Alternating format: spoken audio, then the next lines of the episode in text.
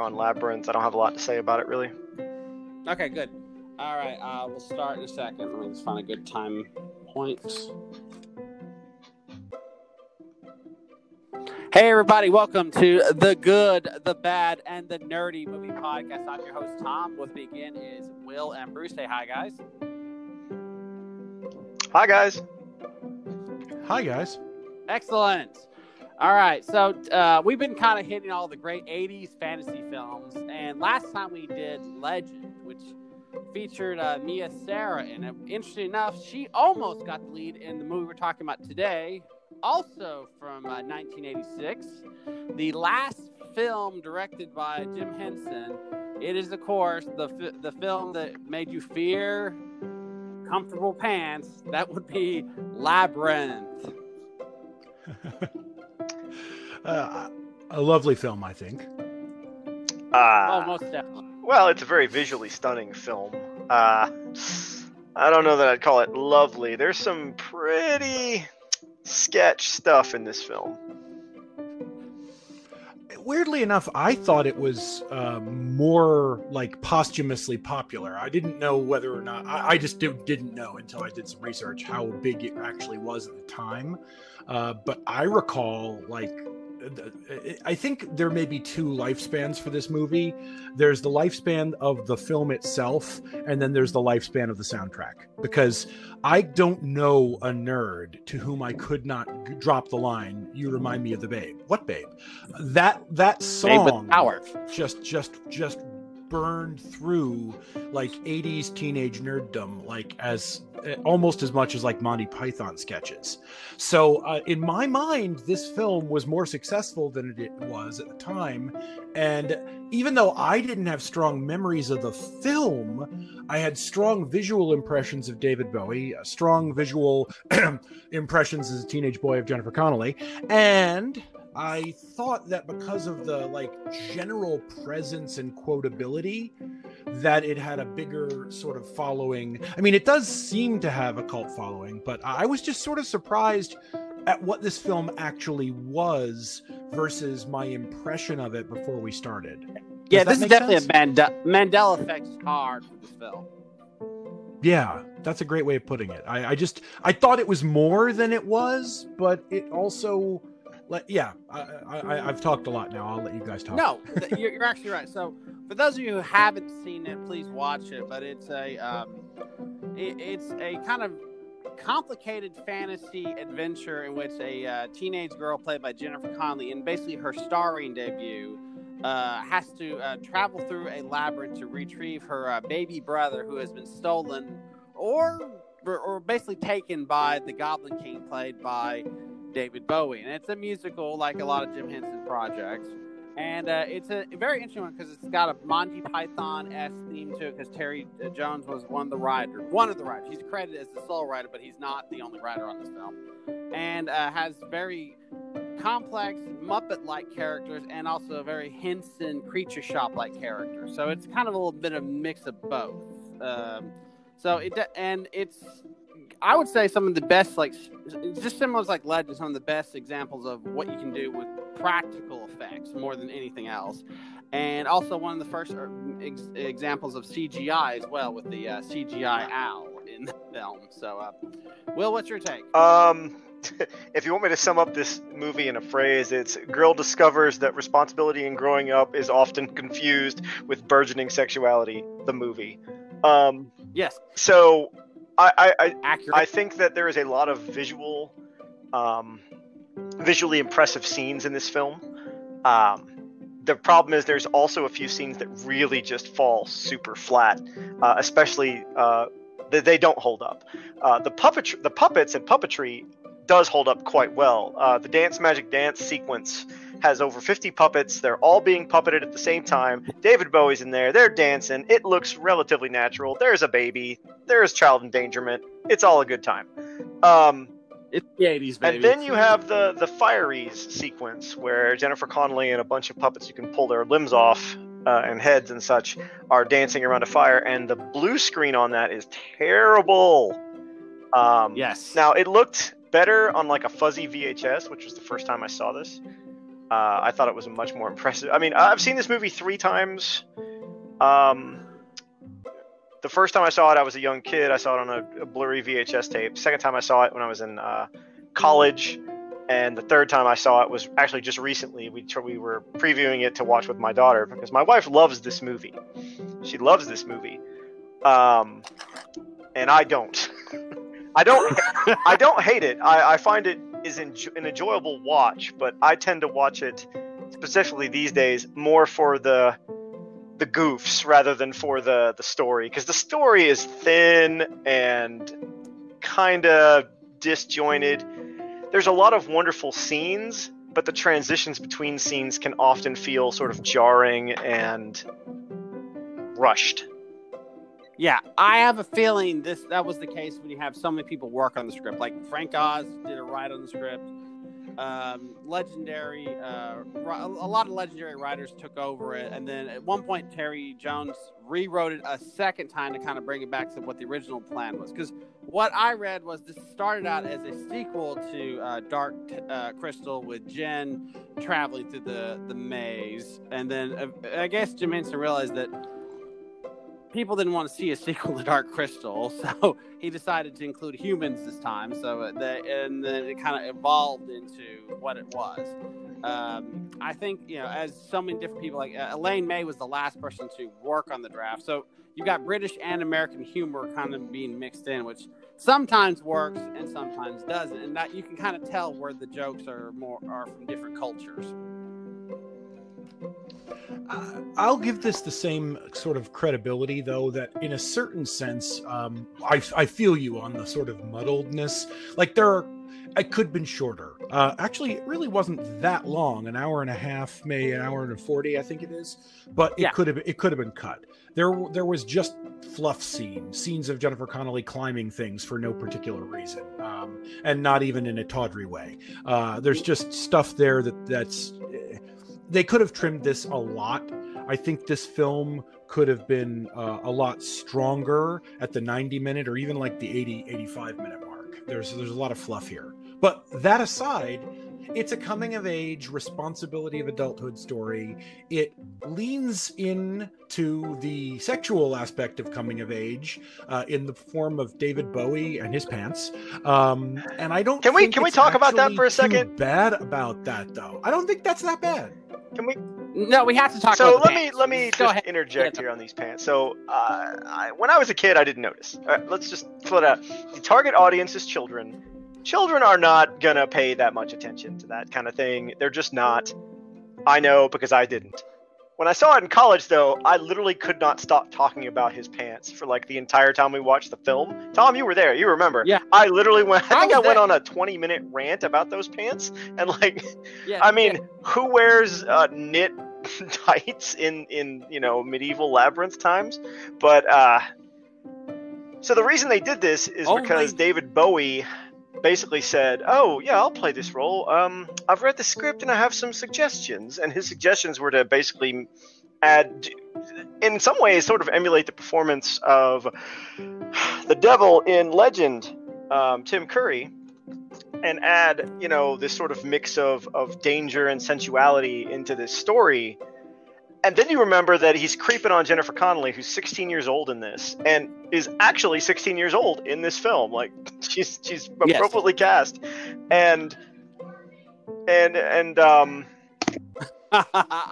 and uh, yeah, my wife is correct me saying she's 14. I'm not. I looked it up. Her birthday was 1970. This came out in 1986. She was 16 upon the release. She was probably younger when they were filming it, but still.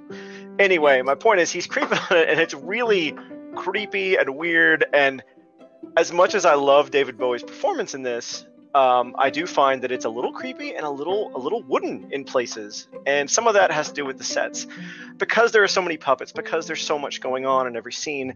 A lot of the voices had to basically come from the side. Like you couldn't have it come out of the puppet. That technology didn't exist. So they sort of were acting. You heard the voice at the side, and both Jennifer Connelly and David Bowie. You can see in the scenes where they're acting at each other, it works they're acting steps up a level. In the scenes where they're acting to puppets or just with puppets, their acting sort of steps down a notch and you start to get the more wooden aspects and the more forced emotions. It's you know it's sort of hard to tell. And it's because they're playing off of a voice over to the side and not the thing they're looking at. And i think that is a bit of a detriment to the film. I still like this film Yeah, no, I'm going to I'm going to go a little stronger with that. I'm going to say Connelly and Bowie did a reasonably good job. I think what Bowie was supposed to do and what Bowie thought he was supposed to do might have not been precisely the same mark.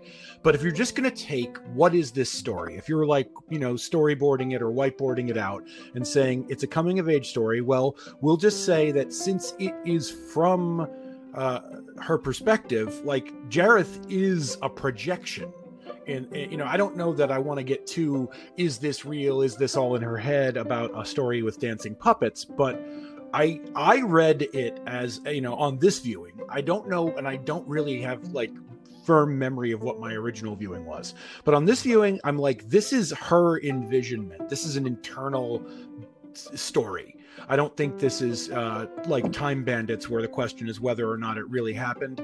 I think this is a, a fever dream. Uh, and in that regard, David Bowie is not meant to be human, nor is he meant to be real. I think his unreality, especially in the early scene uh, when he's claiming the baby, I I like it. I just like what he did with it.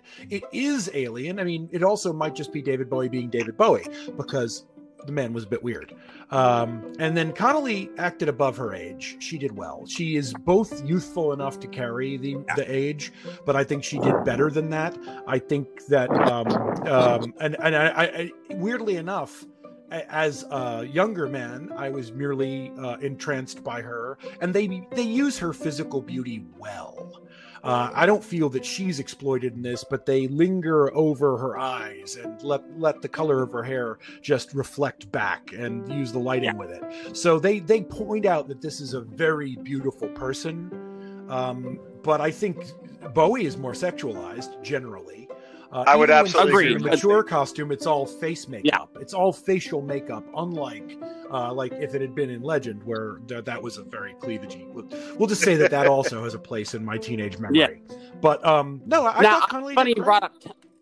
Yeah, it's funny you brought Time Bandits because you know Time Bandits has that great shot early in the movie where he basically everything in his room he encounters later because he's got all the toys are basically right. what, including the battle.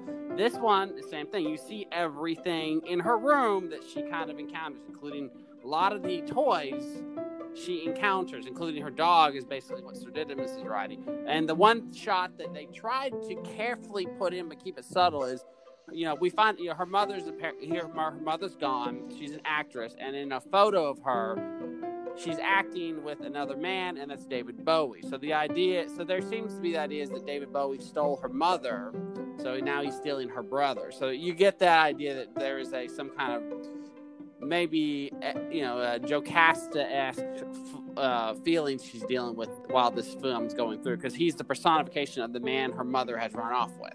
Oh, you know, I never considered yeah. it from that angle, but that actually makes a lot of sense. Um, yeah, I did again yeah. things I noticed when I didn't notice when I was a kid that I noticed when I was an adult was I didn't realize that the mother was supposed to be a stepmother until I was older. Um, again, I, yeah. I, you know, I was really not very perceptive as a child, and I'm not very perceptive now.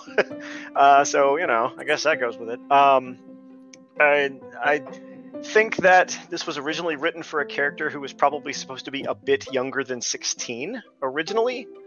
Um, just some of the behaviors and some of the dialogue uh, seems yeah. written for a younger character. I think I've talked about this before, where people uh, playing much younger, much older characters than they are doesn't always work. And the the beginning of this is a good example of that. I think the opening sequence is a bit awkward. It establishes certain things, but it also establishes just how weird Sarah is. yeah, and that's I think another factor. She's you know, I, I, think it's she's supposed to imply she's 13, 14, so she's just hitting that age. So, but she's obsessed with fantasy, drama. She's a she wants to be an actress like her mother. So when you get if, if that's not as clear in the beginning, that would kind of if they made that a lot more clear that her mother's an actress and that she's trying to basically follow in her mother's footsteps, it kind of would explain more of her her dr- drama that she has at the beginning of the movie. Yeah, no, uh, I, I think that a director's cut of this, and I didn't know if there was one. Uh, I actually didn't see anything about that, but I, I, think uh, you know if they still had the masters to do it, uh, I think this could be recut much better. I, I actually really Uh, think there's a great though, film in here, but it's not what they it's not what they put together. Yeah, uh, Henson still had had full control of this because George Lucas paid for this and he let him do whatever he wanted. He, he literally told him, "This is your movie," which is funny because Gary Kurtz had uh, had funded um, Dark Crystal, so George Lucas like, "Well, fine, I'm to fund this next one." So he funded uh, this one, and you could you almost feel there's certain George Lucas tidbits on here too because he apparently kind of would carefully suggest stuff as well, but. Jim Henson had a lot of respect anyway from all of his commercial work and his short films he'd done, you know, prior to. And you got to think in the '80s he did three movies. He did uh, the Great Muppet Caper, Dark Crystal, and this. And after that, he just did shorts and TV specials from that point on until he died. So it's this film either burned him out on doing feature directing, or he decided it wasn't for him. Yeah, no, I think the, uh, the the fact is it didn't make the money, and again, I was a little surprised by that because again, in my little set of circle of '80s friends, it had high penetration, and I know people who went and saw it two, three times. Uh, these are the people who enthusiastically sang along too. Uh, it was uh, like the musical theater crowd loved this film. Uh, I'm Oh, freaking and then shocked.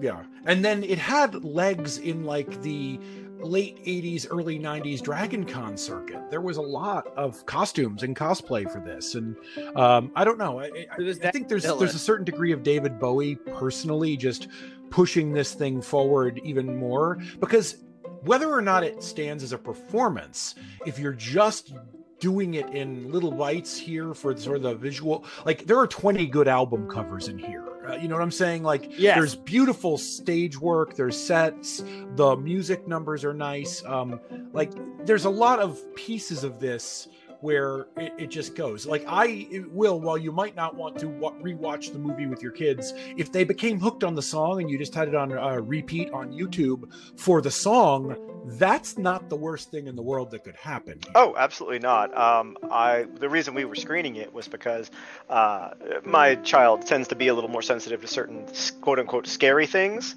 Although she's rapidly getting over that. So we, we- I mean, this was um, a few months ago, and I think that even in that six months, she's already matured considerably.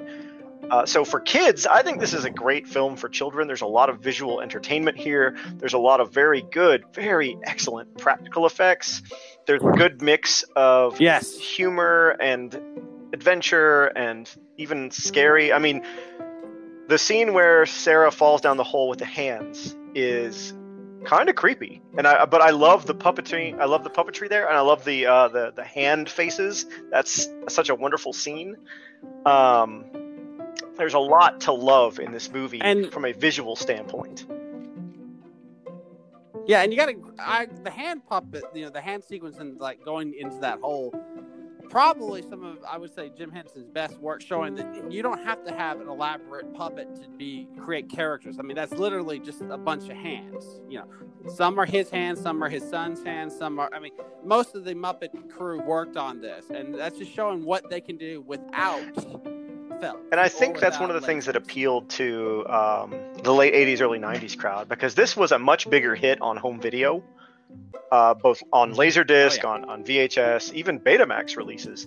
Um, this was a huge hit on that because when you're in a movie theater, you get one experience. You can sort of absorb it and you either get it or you don't. And then at the time, you know, before the advent of home video, you couldn't sit there and ponder over a film too much. So things couldn't be super detailed and super complex, or they would basically, uh, and I don't want to say wasted, but they were wasted. You, you saw the movie, you, you couldn't go watch it again later on VHS, DVD, etc. You can watch this repeatedly and just catch so many little details uh, in all the scenes, and really Yeah, the riddles make more sense. pick it apart, two and it's just times. such a wonderful experience. Um, I mean, my my friend group again, par- some of it was the theater crowd, some of it was the nerd crowd. Uh, they loved this film. Um, and let me just go on a small tangent here about this film. It is so good to see an 80s film with a strong female protagonist. like, Yes, this. I mean, this is a this is a big good film for that. I was prepared to be embarrassed here because I didn't have strong memory of the full plot.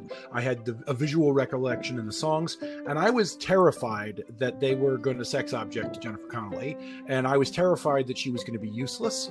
Uh, and she, uh, like, as an adult, a fully adult viewing, because I was, you know, 16 ish, so I was the right age to have a big crush on Jennifer Connelly. Uh, as an adult viewing, I'm like, this is like down to the ca- the costuming. Like she's wearing very practical and not at all, you know, even though she's doing a lot of climbing around, there's no awkward or terrible camera here. Uh, Jim Henson didn't do any of that, and the 80s was full of that with underage actors. I mean, look at. I mean, Legend is a good contrast here. Other than like Um, that her, was mostly respectful. It was, one bad scene, Well, and it, it wasn't even that bad. it wasn't. Oh no, and Legend is a, a good example here because it would be an example of an 80s film, 80s fantasy film doing it mostly right, and then Labyrinth just takes it to the next level.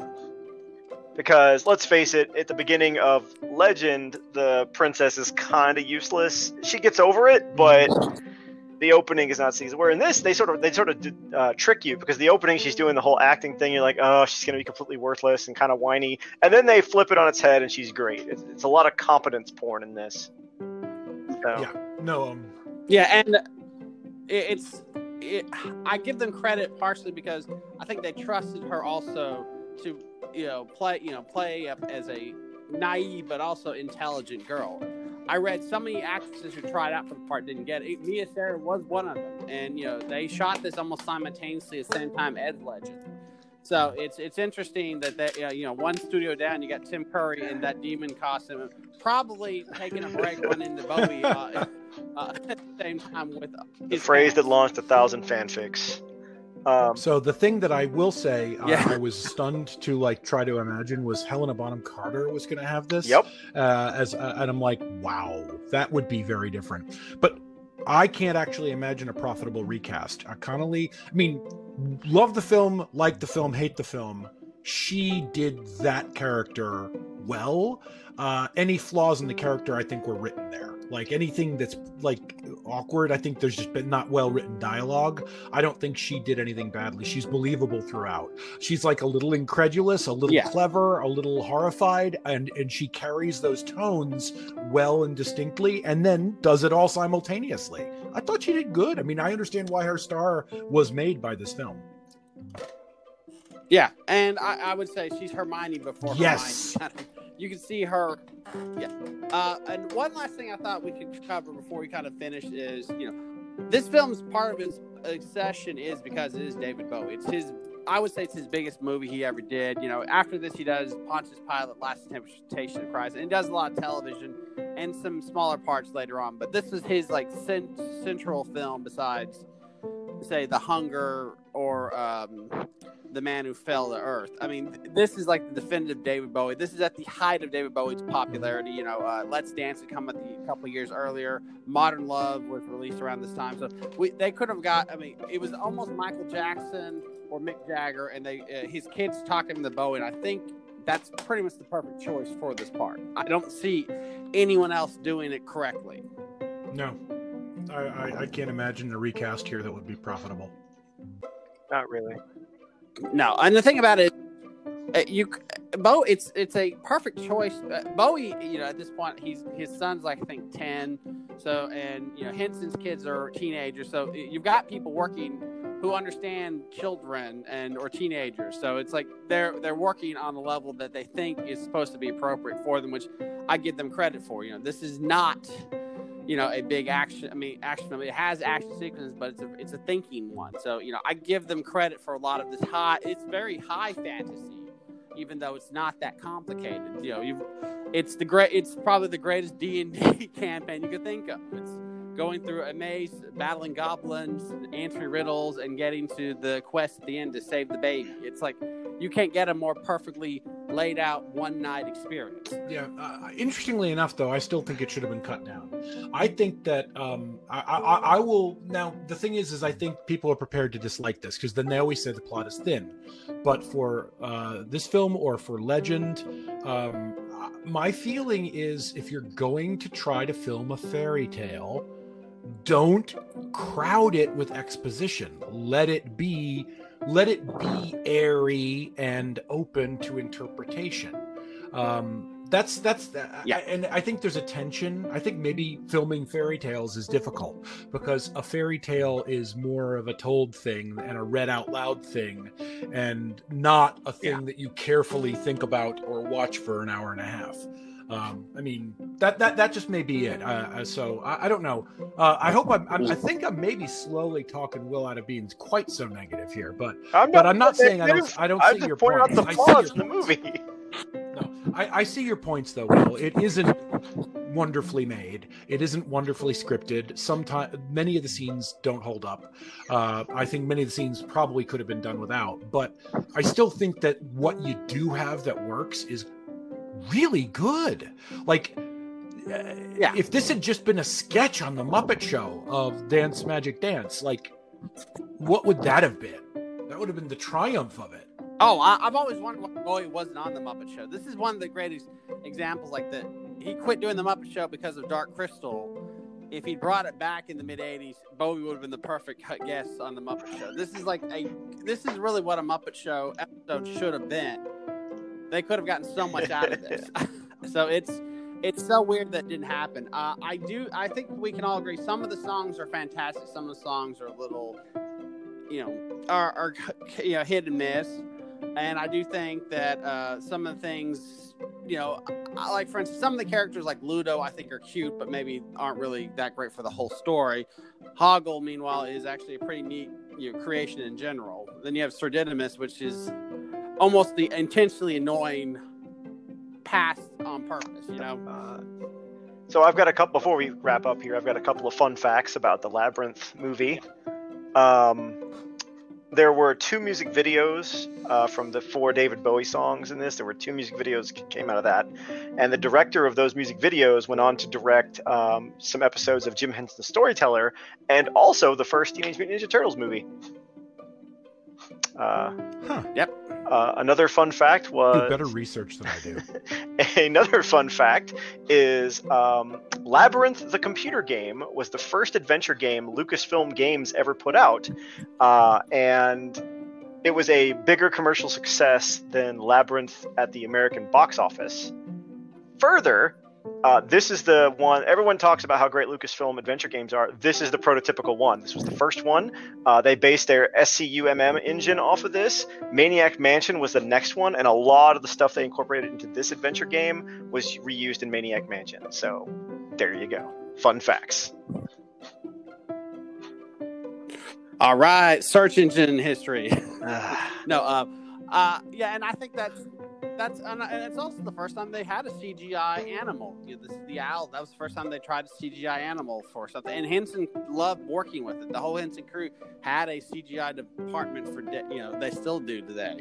Um, I think the last thing I'd like to bring up is you know it's it's interesting when you bring the storyteller because Henson wanted to keep doing more fantasy, and if Disney, if he hadn't died right after signing signing that deal with Disney, I could see where Walt Disney and Jim Henson were going to have really great merging because you you know this is basically would have been a great Disney animated film too. So if he had been a higher, a stronger collaboration at Walt Disney Studios, we would have had some really interesting films later down the line. And it's disappointing he died suddenly like he did because it. I think that that working at Disney, he would have had some. They would have given him so much money to do whatever they want. He wanted. Who knows what we would have? We would have gotten probably a, another Dark Crystal movie. Would have gotten a, a, a Labyrinth too. You know, there's so many potentials, and this film shows. I think he was really getting a better idea how to make a longer film. But I, I do agree, there's some sequences that aren't perfect. But I think that's also just the fact matters. Trying to make a 90 minute movie when he's just doing 30 or 45 minute specials mm-hmm. is very different. All right. Well, uh, folks, uh, thanks for listening. This has been the Good, the Bad, and the Nerdy Movie Podcast. Uh, guys, have any final thoughts? I hesitate to say everyone should go give this a look, but I think if you like Bowie's music, if you if you know the soundtrack, and especially if you are just a fan of the practical effects and the puppetry, go see it. I wouldn't necessarily drag anyone to it who is just a fantasy friend, but you know, if they, it, it's not that everyone who liked Legend or Ladyhawke or any of these other ones will like this one. So uh, I don't know that I give this a big thumbs up, but I, I, I love parts of it and I want to love the rest. Yeah, I will agree with that assessment. This is what I refer to as a, an acquired taste. Uh, if you've already got a taste for, for really awesome puppetry and really interesting practical effects and David Bowie's music and acting, and you just want to see a fun romp, go see it. If you're just a more generic fan, you know, maybe it's not going to be to your thing, but uh, I recommend people go see it. It's very entertaining. Yeah, it's on Amazon Prime for anyone who hasn't watched it, so please check it out there. Uh, and you know, if uh, something we didn't bring up was MC Escher's artwork was all over the thing, especially the one of the final sequences. So, if you're a fan of experimental art, this is also a great film for that because a lot of these different sets are all inspired by great, you know, mid-century, 20th century artists. So check that out as well. Uh, this is definitely what we'd call. I think even though we all have different versions, I would call this a good movie. It's not an. It's it's got the nerdy quality too. So if you're a music Bowie fanatic, it's like the ultimate movie. If you're a film practical effects fan, you really enjoy it. But folks, this has been uh, this is what we would definitely call a good film. I hope you guys, if you haven't seen it, based on what we've heard, check it out, please and uh, keep listening. Make sure to hit us up on Twitter and our Facebook group. And uh, you know, we're getting more and more feedback every week as uh, from y'all if you guys are enjoying this. So uh, thank you all for listening, guys. What time is it? Is it the thirteenth hour? Just about, but I still have to go dig through all this junk. Uh oh. All right. All right, everybody. Dance, magic, dance. See, See you, you all next time. Bye. Guys, thank